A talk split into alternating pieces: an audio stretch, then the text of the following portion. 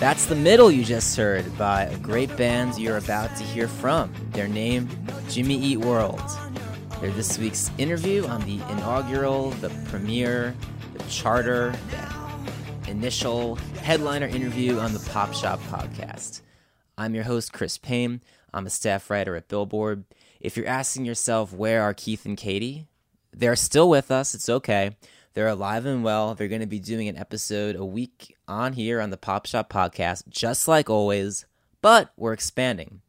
Things are getting bigger and better here at Billboard, and we're going to have multiple episodes of Pop Shop running every single week. And one of them, a weekly deep dive, long form interview with a great artist every week, is going to be from me. And this is the first one. I formerly hosted Billboard's Alt and Our Stars podcast Going forward, I'm going to be hosting a weekly headliner interview with someone in the world of music across all genres right here for Pop Shop. So, for this first episode, I chose to keep it close to home, the alternative music where I come from. Jimmy Eat World really changed my life. Bleed American, the album that produced their big hit, The Middle, that was the first album I ever bought that I spent my own money on, and it really changed my life and has a lot to do with why I do what I do today with Billboard. Uh, they have a new album coming out called Integrity Blues on October 21st. It's really good. If you just know them from the hits, from the middle, from pain, from sweetness, I really suggest checking out this new album. We'll get into it in this podcast, see what it's all about, and rest assured, we did talk about the middle too. Got a first-hand story from these guys about what it was like to perform it live with Taylor Swift, who's also a really big fan of them. And we talked about a whole lot more. So here it is, our headliner interview with Jimmy Eat World. Enjoy.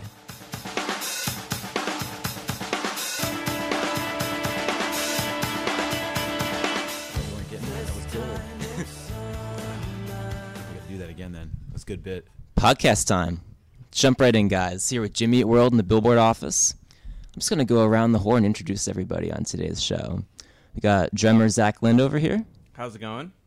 Got uh, guitarist Jim Adkins. Hey, what's up?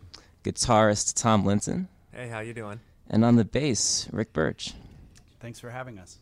Yeah, so it's exciting times for Jimmy World. Integrity Blues season, you might say. It just one might say. I just saw you guys at Riot Fest out in Chicago. So mixing some new songs into the set list. A little bit of Get Right, Sure and Certain. So what's it been like mixing the new songs in? It's been uh, it's been exciting. You know, I think as a band, you're always most most uh, amped up to play the thing that you just did. So we're really excited to start getting the new songs into the sets. But it's also, I mean, we realize that as a fan, you want to hear stuff that you know and like already. So we try to make our set pretty varied. Yeah, exactly. Because I, I was going to ask you about just what it's like putting sets together. Because I saw you guys a couple years ago and you were mixing in like Claire from Static Prevails. Right, so it's right. like, what is it like putting together a Jimmy World set list when it's like, all right, we have to play, you know, some songs off the new album, the the past singles, the hits that you know people want to hear, and mixing in like the deep ones. Yeah, you know, we just.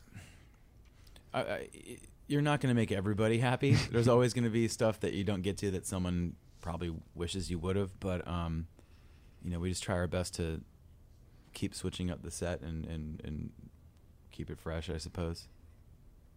Yeah. So, are there any constant critiques or like things fans will shout out or tweet at you or something, or like at a record signing like the one you're doing this week that like requests that they always want to hear? I think we do a pretty good job of mixing in the old stuff, so it's not like we don't really we're not really interested in withholding certain songs. You know, I think some bands uh, do that, and so we don't really get like a lot of the same requests over and over. The typical request we get is for like maybe some song that's not as requested very often, but it's just sort of like a you know a sort of a maybe a lesser known song. Yeah, it's kind of all over the place. Yeah, and and yeah, so it becomes buried. Like, oh, I want you, I want you to play that one song that was like the eighth song on Static Prevails or something like that. And it's, um, whereas like, Play track eight. Yeah, you know, and it, it's, it's No it- love for what, caveman? Is that what that would be? Yeah. Yeah, maybe. I gotta request one. You know our discography, discography better than we do. But Is that is is that? It's probably track eight. That might be track eight from Static Prevails. We'll have billboards uh, fact checking people. Yeah, make sure you make sure you get on that before you release this. You don't want like you know throngs of angry fans writing in like, you don't even know you're on record, man. It is fascinating though because it seems like everyone, everyone comes back with like a different favorite. You know, everyone everyone's developed their own their own take on on um, on our catalog, and it's you know I guess it's uh it's flattering hmm you know, it'd be different if it, it'd be it'd be kind of uh it'd be sort of a uh, a negative sign if everyone came back with the same song and that was it after nine albums. Yeah, well, I stopped at Static Prevails, so that's Yeah. all I know. Yeah, You guys are gonna have to help you're, me. You're one of those guys. What about Uh, uh, their early punk stuff was way better. maybe a, a last Christmas request? Ever? we do that sometimes for holiday shows. Like if we're doing like a Christmas radio show, we'll play that every once in a while. Yeah. So I think we uh, let's let's introduce some new music, drop in some stuff. This is Get Right.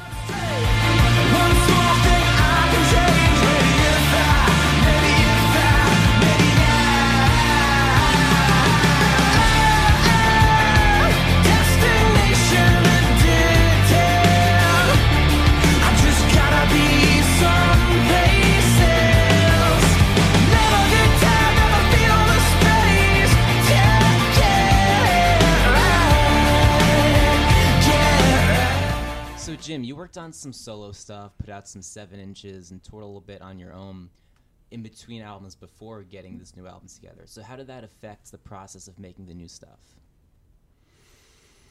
It uh, well for me, I I think the whole experience was just reinforcement that when you push yourself outside of what you're familiar with, when you choose to take a um, a new uh, you know unknown path, it, it it it yields rewards that are beyond your expectation. Like um, you know, bringing bringing that in personally when it was time to get back together and make Integrity Blues, it, it was um, you know it, it, it just fueled it fueled my kind of thinking that that and I think we all sort of came to this same conclusion independently, but you know we need to not necessarily rely on what the easy way to go would be for writing, for recording, um, but continually ask ourselves like, is this is this the best that we're going to be doing, or is this just like the familiar route because it plays to our strengths? You know, after being a band for 23 years now, we we've we've developed like this shorthand kind of communication between us where one of us might start something and another person finishes it and then it's it's like yeah that's what we do. Cool. Which is good you know because it, it's valuable. It takes a long time to build up a, a um, rapport like that but but also you can if you're not willing to push yourself outside of that you can get um, you know run the risk of repeating yourself. And really what's the point of any of this unless you're willing to to risk and willing to grow Yeah, I'm gathering. All, it's a process for all four of you to recharge yourselves and keep yourselves motivated, so this unit together functions well. And Zach too, like as you did solo stuff too with Retro Desert. Yeah, you know, my wife and I. It wasn't really solo stuff. It was uh, uh, my wife and I did it together, Couple and uh, yeah, a couple stuff. Duo. It was, you know, and uh, yeah, it was fun. You know, like uh, it was just sort of allowing yourself the space to explore other things. Sort of led to, you know, I I tried to learn how to play bass a little bit, and uh, you know, I sort of learned how to do some do my own multi-track recording in my house. So just even that side of it was really cool, and this and just trying to put together some songs, and it was something that, you know, I'd always I've had experience doing it with the band in my in my role, but like uh, doing it on my own is it's sort of you know it gave me a uh, a lot of insight into you know uh, a really small window of what it's like to be you know like what Jim has to do or what Tom or Rick have to do. So it's it's uh, it was really cool, really fun experience. Yeah, so complete musician, complete person, recharging. And for you guys, what was it like? The interim, you might say. Oh yeah, uh, I chose to explore something totally different, uh, but also uh, a creative uh, area as well. I chose to uh, explore flavors and uh, putting different flavors together to make beverages. So I've I've started a distillery in Arizona, and we're been making gin for about a year now, and it's uh, it's it's really fun. It's uh, it's totally different than uh, putting sounds together to make a song, but uh, you know it's similar in that you are bringing things you know from different areas together to make this one thing. There's that, analogies to be made. Yeah, yeah, for sure. Um, yeah, it was, it was, it's uh, it's a lot of fun. Different sonic flavors, different Yeah. different textures. Rick's Rick's new Taste nickname is Rick rainbow. Flavor Birch.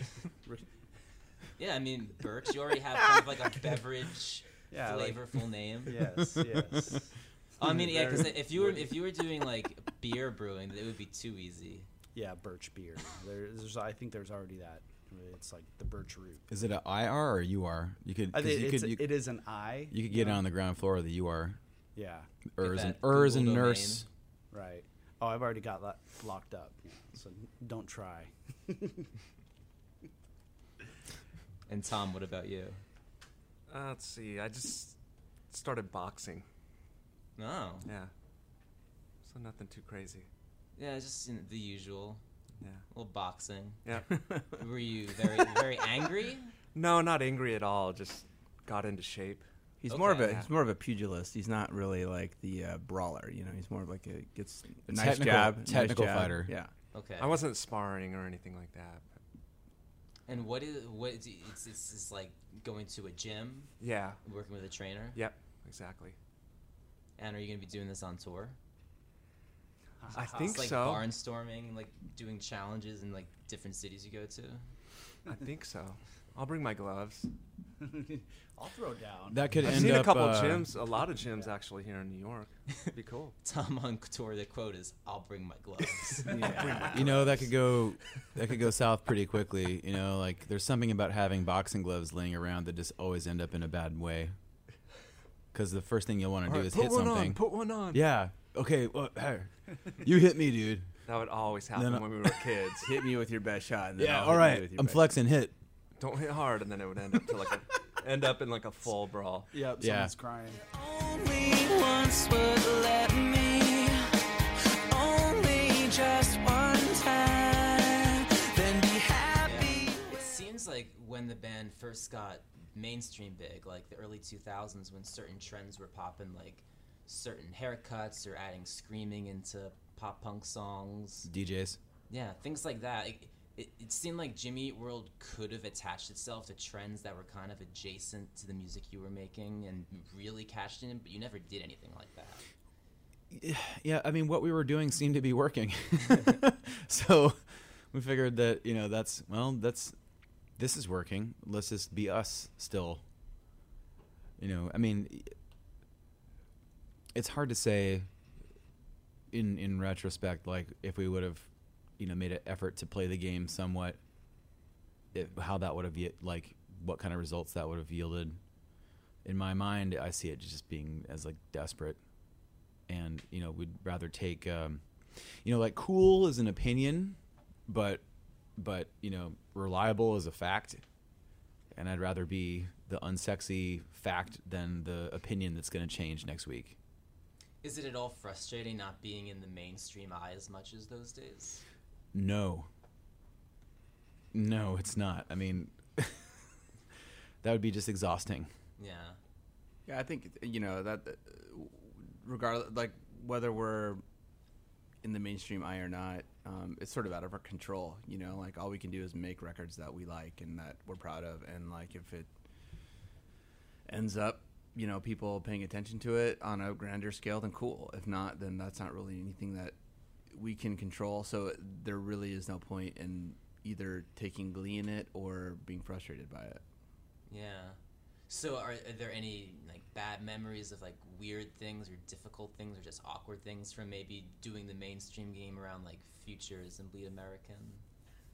Where now it's just like, well, glad that's over. I don't think there's any was I don't think there's any like bad memories. I mean, it was all fun, you know, like um we got a lot of really cool opportunities and we enjoyed it, you know. I think that um you know, I mean, it's sort of hard to compl- complain about anything at that point, you know. I mean, yeah, you might be busy or tired. Um but you know, who isn't who's doing a job and working hard, you know.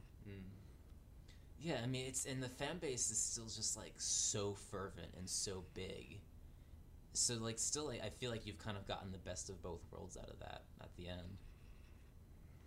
We've been, uh, you know, like I said, we've been really fortunate that we have that uh, group of people out there that are active in in what we do, following us. Uh, you know, they'll give they'll give it a shot when we put out, put out something new, regardless if we have a song on the radio or internet virality. You know, they're actively paying attention. and They'll listen, and that's, you know, that's that's really the best I think any of us can hope for. Yeah, that's like real fans you get who will keep up with stuff because you built like a real fan base aside from Yeah. chasing a trend. The absolute worst thing that could have happened to us is if our Static Prevails record would have just blown up for some crazy reason in the the late the late 90 the mid late 90s of uh, alt alt rock fervor. Being that young too. Oh You know, yeah. What 18, nine- 19 years old, something like that. Yeah. It's dangerous. And why would that have been bad? Well, because there was because it- that wouldn't have um, allowed the the the real development of connecting with people, like like what we have now. Um, without that foundation of, of of true support underneath you, I think you know you are then only as good as your last single you know as the mm. you're only as good as the commercial performance of your last single unless you have like a foundation of actual fans underneath it to support it Yeah. So I want to hop back to the present, but let's drop in some music. What Static Prevails track should we drop in a little bit of? let's play rockstar Rockstar, the single. that's let's- the single that burned up the oh never mind it didn't do anything Or Claire. Whatever. let's play rockstar tom Okay. Let's play Rockstar. Start giving it up now, cause you're gonna find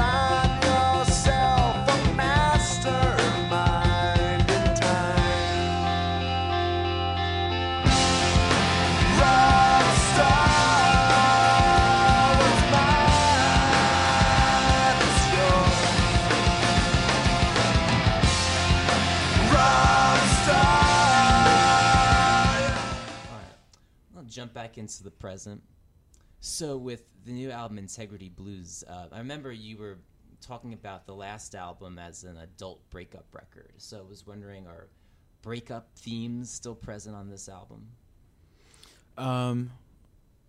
Well, yeah, I think damage definitely got really deep into, uh, you know, the problems. Uh, Integrity Blues is kind of like what we were talking about a minute ago. What's really behind that problem? Um, you know, whether it might be um relationship issues or anxiety about like your just position in life. Like you know maybe i should be further along in my career than i am right now. I never thought i, I should have my my act together way more than i do and you know nothing's right. Um you know whatever that is like that's your your issue that's your problem but what's actually behind that? What is it you really want? Um that's what was kind of fascinating to me in in in writing the like the lyrics and the themes for integrity blues. It's like um you're in an argument with somebody you know it's a it's a heated argument. You are trying your best to present your side of it and you want to be right but is that what you really want is that you want to be right or do you want to be you know at peace with yourself like what's behind this what's behind that like that need to to to um, get that external validation of being, you know, right. Yeah, just like yeah, like an, like this existential question of like what deep down makes me happy. That's what it sounds like. Yeah, yeah, and I think that that requires you to evaluate um, what it is you're doing, because obviously, if you're not, you know, at peace with yourself, like you, it's because you're not doing something. You know, you need to all you need to figure out what it is you're doing so you can correct what you know your trajectory. Um, and it's sort of uh, maybe it might feel counterintuitive, but but um, you know you have like these uh, these goals, these desires, these these ambitions, which are fine in and of themselves. But if you're relying on the success of these finish line type goals to bring about that sense of peace, that sense of self worth, or that personal happiness, you're going to be disappointed because either you're going to get there and then what you're done, or you don't get there and do you interpret that as failure? Do you interpret that as like a reason to reinforce a negative self image? You know, it's like what you can control is your effort, and what you can do is be do your best to be proud of like the quality of your effort, which means that you know the best any of us really have at any given point is that we're just in a state of progress. And uh, you know, to make a long story kind of short, like the um, you know, I guess like the the major themes on Integrity Blues are about like coming to acceptance with that and um, you know, just the the sense of freedom that that can actually bring in accepting it. But it's but it's counterintuitive because your ego is going to want to fight that mm-hmm. because it wants to be right. I mean, that in a nutshell, I mean, it can be applied to lots of things, but that really sounds like the mentality behind a rock band that's been together and still happy for 20 plus years. It's definitely an album that we would not have been able to made without the entirety of our life experience. Word. I mean, yeah, it's like I, I, so one could say that that's true of any album that comes out, but um, this is it seems like a lot of probably personal relationship, family, just singular in, on your own things. Yeah, I mean there there's a level of self awareness that I think is also like you you- you can say that of course everything is the sum of your experience, but you know the there's a level of self awareness to, to to this album that we might not have you know possessed earlier. Mm. You know, and we're- speaking in broad strokes here and being kind of vague, but f- over the years, it seems like Jimmy Eat World has been the band that has never sat down to explain a song. It's always seemed like the vibe has been whatever you interpret it as, that works. I think that's true of any piece of art. It doesn't really matter what we have to say about it, because what's important is what you're going to bring to it. Um, why music is important is purely because you've developed your own associations with it. You've made it yours, and you know, no one's going to take that away from you And I think it might be it might be complete sorry it might be completely different than what the intent of the creation was you know i think like sometimes like spelling it out can can maybe um, color that in a way that makes it less objective for for a listener to to get and I think that you know, in the way that Jim has been talking about this, and and I, I think it's vague enough to where I think people can insert themselves in a way that's very real and personal to them. You know, it's not like we're talking about.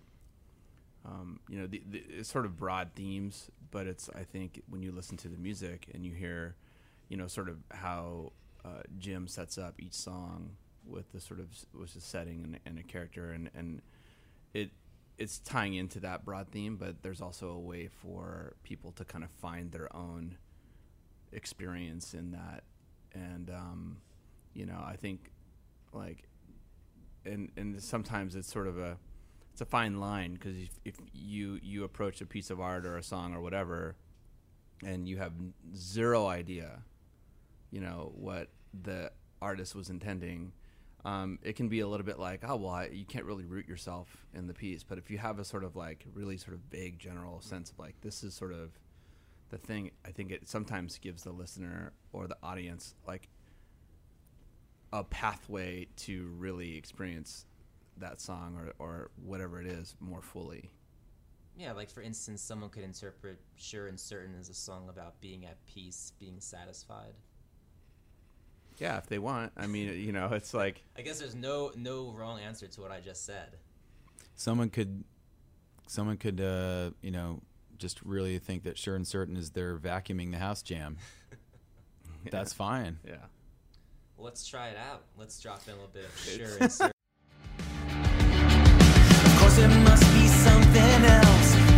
questions I might ask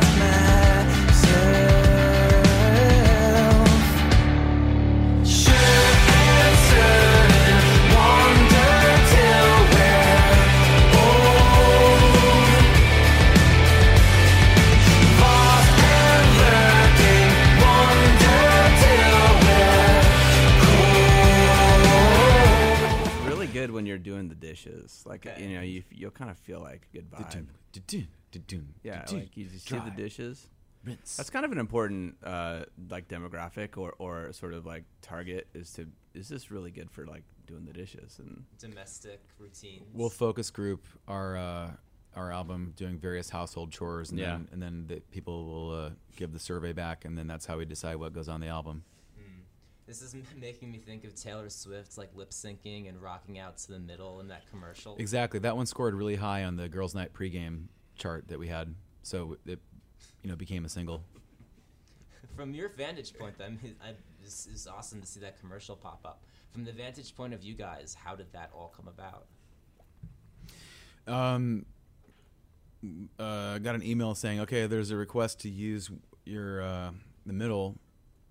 It's uh, a Apple commercial, and it's like uh, one of these vignettes they do about people's lives, and you know it's for iTunes. And oh yeah, the person is going to be Taylor Swift. Like okay, uh, you know I'll believe that when I see it. Then all of a sudden I saw it. I still don't believe it. It's it's pretty wild. You know, it's like that, that song is now 15 years old, and it's just it's really flattering that this long into you know that being out there that it's still connecting with people. It's still finding an audience, and and, that audience is uh, may, may or may not have been around when that record was was really you know had it, had its first uh, ascension. This is mind blowing, really. Yeah, and you've been familiar with working with Taylor before and things, right? Uh, yeah. No. I, sorry, I was gonna go off on on some uh, not real thing, but uh, yeah, I don't know. I mean, I, I sat in with her once when she played in Phoenix, but that's When you came out on stage and performed. yeah, that yeah, that happened. Yeah. what what was that like? That coming out in her arena tour and playing the middle with her and her band. it was pretty wild. You know, I mean, even uh, that was like I think two tours ago. But even then, she was still like one of the biggest stars. Yeah, that was in the, Red, world. the Red tour, I think. It was the one right before Red. Or Because the- Red, she had Ed, Ed Sheeran opening up for her, and that was like something. I don't know. Whatever. Speak now. Might have been Speak Now. Yeah. No, the T Swift discography. But anyway, continue.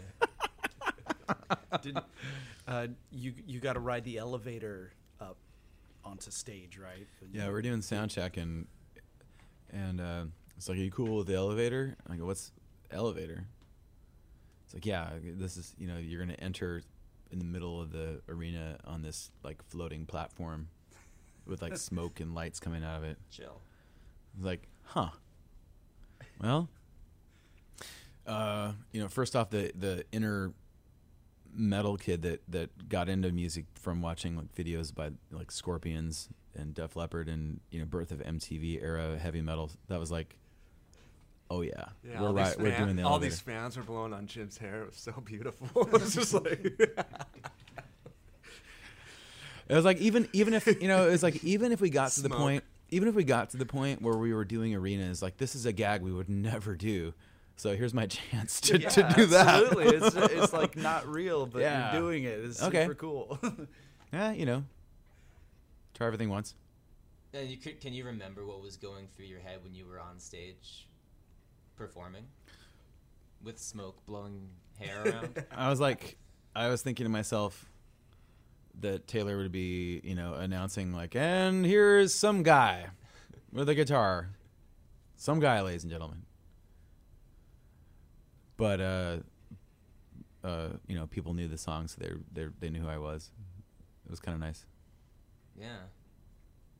Yeah. it- I got a whole lot of cred from the the the twelve year old girls on the on the the on the street after that.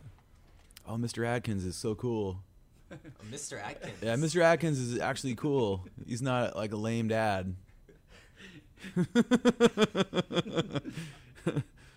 Are you often referred to as Mr. Adkins?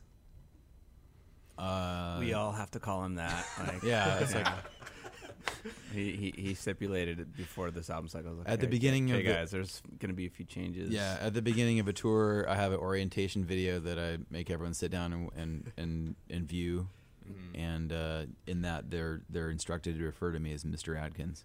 And there's major fines if you call him Jimmy at all. So if you call him Jimmy, you, you get you get you get fined and uh, you get a reprimand. Has I mean, may, maybe not so much now. Hopefully not now. But has there ever been confusion in the band's history with the band being called Jimmy Eat World, but not referring to you, but your name is Jim? All the time. I feel like there's some confusion, but I don't think it's as bad as you would think it would be. Like I think people know. I mean, there certainly there is going to be that popping up, but I, I don't think it's like something we're constantly. Talking It's talking generally about. with someone that's more like really just not familiar with the band, just you know might have heard a song and just like, Oh, so you're- yeah, that, so you're the you Jimmy." must be yeah. No. no, And I mean, there there are lots of band names that are positioned that way. So if someone's not familiar with the band, Yeah. I mean, mm, mm. Yeah, it's it's it, it's an uh, easy, uh, you know, it's an sort of an easy mistake to make. It's it's not really even a mistake. It's like it, but it's but it's yeah. I mean, it, it, there doesn't seem to be like a ton of confusion about it, but yeah. As much as you would think there would be. Let's drop in the middle. Just try your best. Try everything you can. And don't you worry what they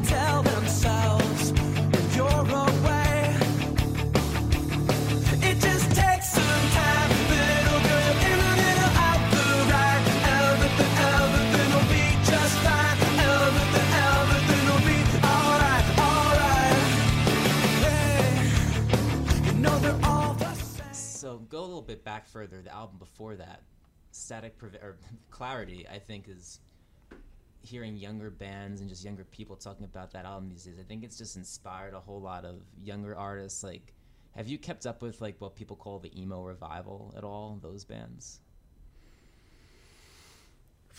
What are those bands? stuff like the answer is no. the, the world is a beautiful place, Into It Over It, Pinegrove, bands on Top Shelf Records. Not ringing a bell. No, sorry. Well, there's a lot of people out there who love you who are part of that. Okay. No, no, it's we'll have to check man, them out. it's it's again it's it, it is i know what you're saying you know Yeah. it, we're just messing around like it, it is it is super flattering that i think um that people consider work that we've done you know important and they've you know but it's it's a little tough for us to feel like uh comfortable asserting that that that that you know that winner circle kind of trophy place that that is that whole thing because I mean what what what what seems to be celebrated from a, a, a distance is completely different than what our experience was in that time. You know, I mean, Zach was booking sh- our own shows. We were sleeping on floors. You know, driving driving a van around the country, playing to nobody.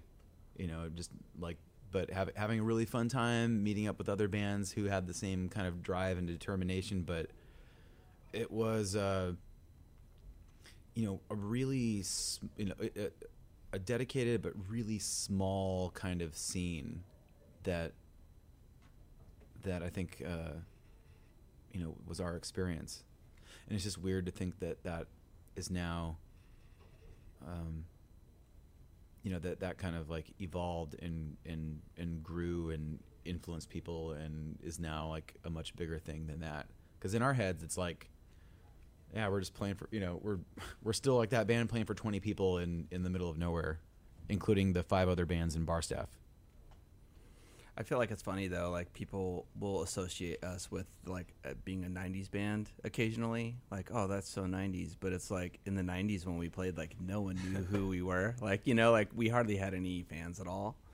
And like even just the other night, like Jim, we were doing an in store, and Jim's like, there's like maybe 300 people there, and Jim's like, hey, uh, who who who found out about us through the Clarity record? And like half these people raised their hand, and I'm like, that's Yeah. bullshit. you know, yeah, like like none of you knew who we were then because like you know, and and you know, it, it's it's sort of easy to sort of lump yourself into like, oh yeah, I was there at the beginning, but you know, at shows there weren't a lot of people coming out to shows, and uh, and it wasn't really until you know Bleed American where we started getting like you know fairly large crowds at shows, and uh, it's just funny how that how certain people remember like Yeah. like remember a little bit differently than what actually happened, but.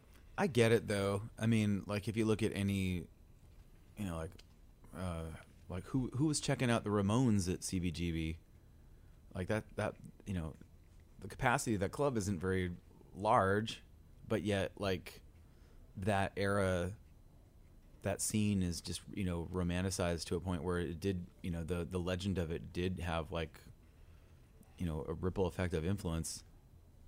It's just weird it's just weird when when you're a part of that that mm-hmm. initial place like it doesn't seem like i don't know you feel like an asshole owning it.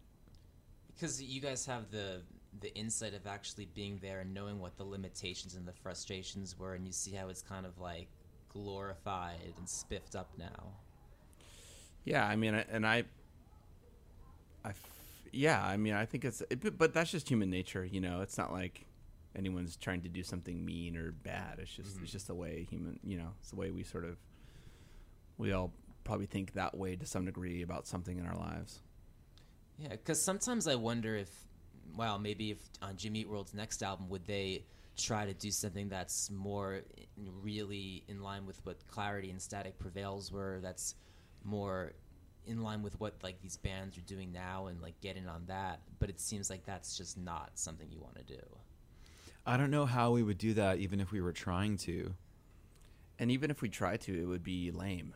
You know, it would be like, oh, you know, um, that's not as cool as we thought it would be. Like when people say, "Oh, well, make another clarity or make another this," and it's like you, You don't really want that. Yeah, you you can't do that like Yeah.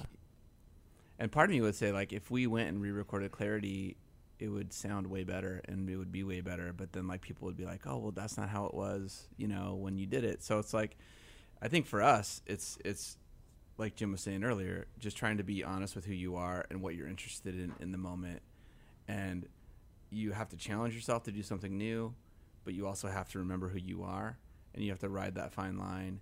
And I feel like we've done a good job of that through our career, where the albums have their own sort of vibe and and their own little uh you know it's, it's like a it's like a snapshot of where we were at that time but it's still us all the way through it you know and i think it's part of it is like you don't you don't try to do this crazy concept record that where you kind of bring yourself out of who you are and you also don't try to recreate something because someone's wanting you to be sound like the old days. And you you just continually challenge yourself and try new things but you also got to stay true to you know your identity as a band. I think part of the desire for when when when uh, when someone makes a comment like that or suggestion like that is they want more first time discovery experience, and you you don't get that again. You know, there's something special about a record that that it, that um, you discover a new a new artist with that will never be matched by any subsequent album ever. And I, under, I get it. I understand why you know because that feels really awesome to to discover something. But that's not going to happen again. Yeah, and from the other bands that you came out of that punk scene with in the 90s, your trajectory and what Jimmy World wound up doing is just so singular and different. Like getting commercial success, never breaking up, and really never having lineup changes. Like, how do you think like so many of the other bands, artists from that time who you came up with, how do you, how do they think of you now? I don't know. I haven't really, haven't really Haven't really- posed that question to him. Like, hey, so, what do you think about prom- me? Promise ring. Enough what about me. of What do you think about me? uh, no, we keep in touch with a lot of those guys, all those people that were that we we um, you know rolled around with. Um, you know, everyone. You know, I just got I got you know when, uh, Sure and Certain came out on, on as a single, I got a lot of messages from from people saying, "Hey, man, you know, just saw you had a new single. Great job." It's, it's it's cool. It's awesome. You know, I think it's I think more more it's about valuing people that knew you when you were a kid. And that's that's what that experience was for us. Like, you know, those relationships are important simply because, you know, we we had that shared experience um you know doing all those things for the first time. Yeah. Yeah, and I wanted to talk about Phoenix and Arizona a little bit too, because it's another thing that coming across, you know, artists coming through Billboard and dealing with bands, musicians. There's not a whole lot of people coming out of Arizona that rep it, so I think you guys have a really unique perspective to talk to on this. What do you see as like the music scene there? Is is it good? Is it popping for Phoenix? It's uh I think it's not unlike the music scene that anyone would describe of their particular scene. You know, there's a lot of really good work happening, a lot of dedicated people doing things for the right reason, but it's it's always a battle to garner that that that level of uh, um, that critical mass of support to break out from it. Um, you know, it's it's uh it's it's tricky. You know, our our town is really spread out. Like there's just endless land. So as the as the place was developing, it just went. Yeah, you I'm know, familiar, yeah. you can, uh, you know, but it's it's it's like sort of like the like Southern California in a way. It's just you know, city, as long as you can drive, and it's tricky because even even with the even with like, um, you know, the ability to get the word out and connect, you know, over like social media, it's still like a situation where there could be kids on one part of town that have this amazing like micro scene happening and you would never know about it if you were on the other side of town. Right. So it's a little bit disconnected, but um, uh, you know, we're we're definitely supportive of it as as much as we can be. Do you think there's enough venues? Because that's so important in holding something like that together. Yeah, you know, downtown Phoenix is starting to get a lot more happening. Like it's something I've been rooting for my whole life. Like, oh man, downtown. It's you know it'd be so great if we had like you know an arts community downtown because that would that would make us a real city. you know, I think there's a there's the perpetual kind of underdog vibe that that is nice to feel like you're you're a part of when you're working there. But um, and it, it, it's starting to get better. There's there's a there's a handful of venues now that are downtown that are doing because you, you're right. You do need that like physical scene hub that is supporting and, and, and giving and providing the environment where where artists musicians can develop. If you don't have that, you're not going to have you know arts, and you're not going to have uh, you know much of a scene. So I know you guys are big sports fans, or maybe some of you. Zach, we've spoken about baseball before. Yeah. Um, yeah. Talked about the uh, 01 Diamondbacks once, but uh, I guess the Diamondbacks aren't really popping right now. But what about the Cardinals? What do you guys think about them? The Cardinals right now are, are a little bit schizophrenic. They're they're they sometimes play really well, and then this season they've had some poor performances. But you know, I think the team is really talented, but I think they're just a little soft. I think they need to find like the killer instinct. They got to get the eye of the tiger. I want to say for uh, any Arizona Cardinals players or trainers that that the rest that Zach said that Yeah. Yeah, Zach just- made that comment about you guys being soft. Hey, you know, I think it's probably nothing that their coach hasn't already said about them. This For when you meet Larry Fitzgerald next. yeah, that was that was Zach. I met Larry Fitzgerald. I told him. You That was know, Larry- before. That was before you called him soft. Larry, but Larry Fitzgerald is not soft. Larry Fitzgerald is awesome, but you know the team needs to step up a little bit. I think they know that. I think they Mhm. know that. Do you think sport? Like, I'm trying to think of you saying Phoenix is so sprawled out, trying to bring people together and have unity. Do you think, like right now, do you think sports or a specific sport really holds that together? The- Phoenix is sort of a, a, a town that if like if you're a band and you're getting banged on the radio like a lot and there's a lot of that then people will come and to your show and you'll be you'll have a lot of people there mm-hmm. if you don't have that if you don't have that sort of like mainstream attention y- you know it's a little bit of a struggle. Same thing with sports teams. If your team is like winning then phoenix is like we'll be totally behind you, we'll support you, and if your team is not doing great, like the the stadium will be almost empty. And it's like hmm. it's a little bit different than like if you go to like you know if you go to a Red Sox game or if you go to a Yankees game, like the team could be at the you know bottom of the standings and people will fill the place and the people you know the fans will be there and like just Phoenix is a little bit different because there's so many different people from all over the country that sort of transition their lives to there, so they're like loyal to some other team or you know other things. So the the good the good aspect of that is the people that are supporting it are hardcore you know? Like that's they're in it for the right reasons. They're doing it all like without the without the the promise of success or or uh, or or stardom or um, achievement. You know they're they're into they're into it and they're involved because they love it. The the way Arizona seems to be leaning with the upcoming election, I feel like is the opposite of how the band probably leans. So have you guys either individually or as a band been working towards awareness of that at all? Um, you know, the Arizona Republic just endorsed Hillary Clinton. In its 126 year history, it's never endorsed a Democrat. Oh, really? Yeah. Because I saw that trending today on Facebook, and I guess guess that was why. I'd Yeah. like to, I'd like to think we helped in that. Yeah. You know,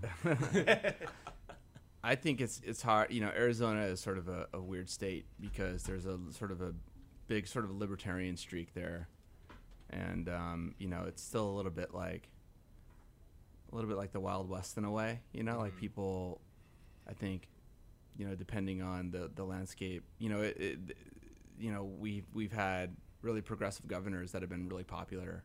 And people, you know, like we had Janet Napolitano was a Arizona governor, and she was really popular, and everyone liked her and uh, so it just sort of it's sort of a weird state. But I would I would be surprised if I think it's probably on the whole leans more conservative. So uh, Trump will probably win Arizona, but um, we're hoping that's not the case.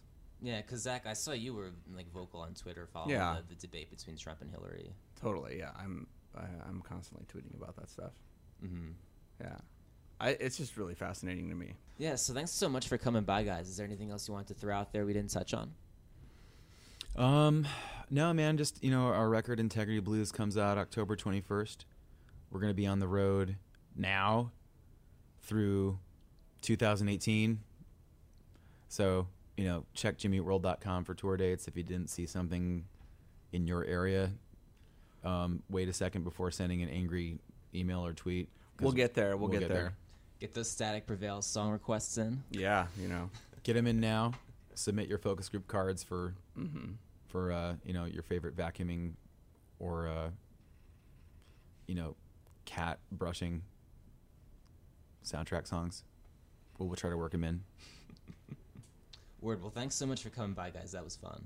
Thank yeah, you. thanks for having us.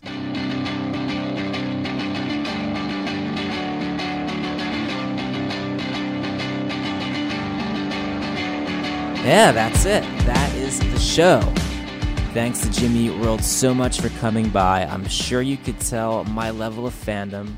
Actually, a fun fact I almost never ask artists for photos after they come by for podcasts, for interviews. Because, you know, I'm professional, I'm a journalist, do this for a living. Often I'm a very big personal fan of the artist, but not always best form if you're in my position to like kind of geek out and ask for an interview, but for this time I did it.